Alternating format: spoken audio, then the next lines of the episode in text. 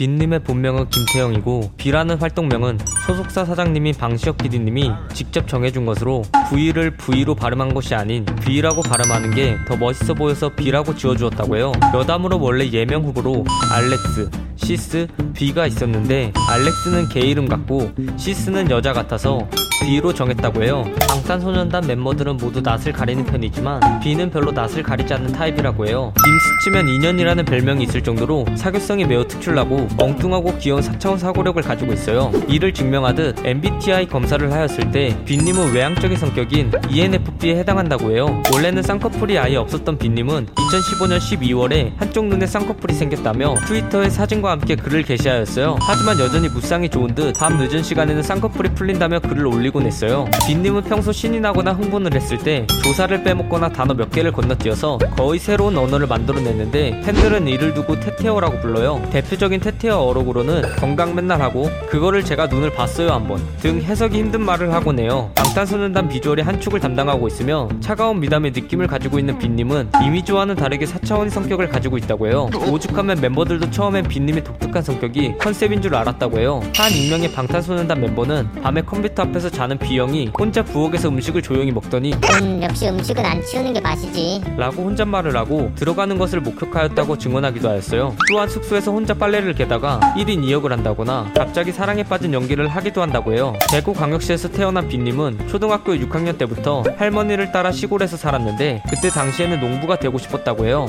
유명 가수들의 무대를 보며 가수의 꿈을 키우고 있었던 중학교 시절에 가수가 되려면 악기 하나 정도는 배워야 한다고 악기 배우기를 권유한 아버지에 의해 빈님은 3년 반 동안 색소폰을 배웠고 그때부터 색소폰에 대한 애착이 생겨서 색소포니스트가 될까 생각했었지만 얼마 안 가서 다시 가수로 꿈을 바꿨다고 해요. 빈님은 가수가 되기 위해 대구 모 학원에서 공개 오디션을 나가고자 했지만 부모님의 반대로 인해 참가는 하지 못하고 친구를 따라서 구경을 갔다가 빅히트 신입 개발팀에서 오디션을 보러 오라고 하였고 이에 뷔님은 부모님의 허락을 받고 오디션을 보고 합격하여 빅히트 엔터테인먼트에 들어오게 되었어요. 사실 뷔님은 빅히트 연습생이 되기 전부터 방탄소년단이라는 팀의 존재를 알고 있었고 들어가고 싶다는 생각을 했다고 해요. 방탄소년단의 멤버 중에서 가장 늦게 공개된 멤버인 뷔님은 방탄소년단이 데뷔하기 직전에 공개가 되었는데요. 이는 뷔가 너무 어리고 잘생긴 데다가 오디션을 본 경험도 없었기에 다른 기획사에서 채갈까봐 그랬다고 밝혔어요. 눈 화장 때문에 잘 보이지는 않지만 눈 바로 아래 눈물점이 있어요. 눈 외에도 코끝과 입술 바로 아래에 점이 있는데 이 점들은 미인점이라고 알려져 있어요.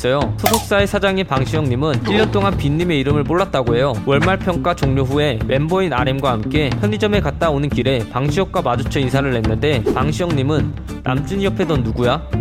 라고 했다고 해요. 이후 방시혁님은 이에 대해 자신이 연습생들의 이름을 종종 기억하지 못한다고 해명했었어요. 뷔님은 일본의 싱어송라이터 겸 배우인 호시노 겐의 팬이에요. 방송과 잡지 인터뷰에서 본인이 스스로 밝힌 사실이고 둘이 공연장에서 본 적도 있고 이야기도 나누었으며 호시노 겐은 라디오에서 뷔를 언급하기도 하였어요. 어린아이들을 굉장히 좋아하고 예뻐한다는 뷔님은 사촌 동생들과 함께 사진이나 동영상을 찍어 올리기도 하며 여러 곳에서 예쁜 아기만 보면 뽀뽀를 하기도 하고 사진을 찍기도 해요. 빈님의 태몽은 아버지가 꾸었는데 꿈이 내용은 용과 길을 두어 압승을 거두 여의주를 받는 꿈이었다고 해요. 태몽만 보아도 심상치 않음을 알 수 있어요. 좌우명이 아버지가 자주 사용하시는 말인 그 무시라고 일 정도로 아버지를 굉장히 존경한다고 해요. 방송이나 인터뷰에서 종종 아빠 보고 싶다. 라는 말들을 꽤 많이 하는 모습을 볼 수 있어요. 또한 빈님은 미래에 본인이 자식들을 데리고 동물원에 가서 비둘기한테 새우깡을 주는 멋진 아빠가 될 것이라고 말했어요. 빈님은 고백을 받으며 거절을 못하는 성격이라 일단 받아주고 헤어지게 되어서 연애 기간에 20일을 넘은 적이 없다고 해요. 여러모로 사랑과 연애에 대해 나이에 비해 굉장히 순수한 편에 속해요. 또한 첫사랑을 만난다면 결혼까지 쭉 가고 싶다고 밝혔어요. 탄산음료를 매우 좋아하는 뷔님은 방탄소년단의 멤버들의 증언에 따라 식당이나 편의점에 가면 탄산음료를 기본 3개씩 마신다고 해요. 평소에 절친하다고 알려진 박보검님과는 서로 시간이 나면 우정여행을 가자고 약속할 정도인데요. SNS에서 서로 응원글을 쓰거나 인터뷰에 언급을 하기도 해요. 뷔님은 미술관 가는 것을 좋아해서 미국 투어를 갈 때도 뉴욕 현대 미술관과 시카고 미술관에 방문하기도 하였고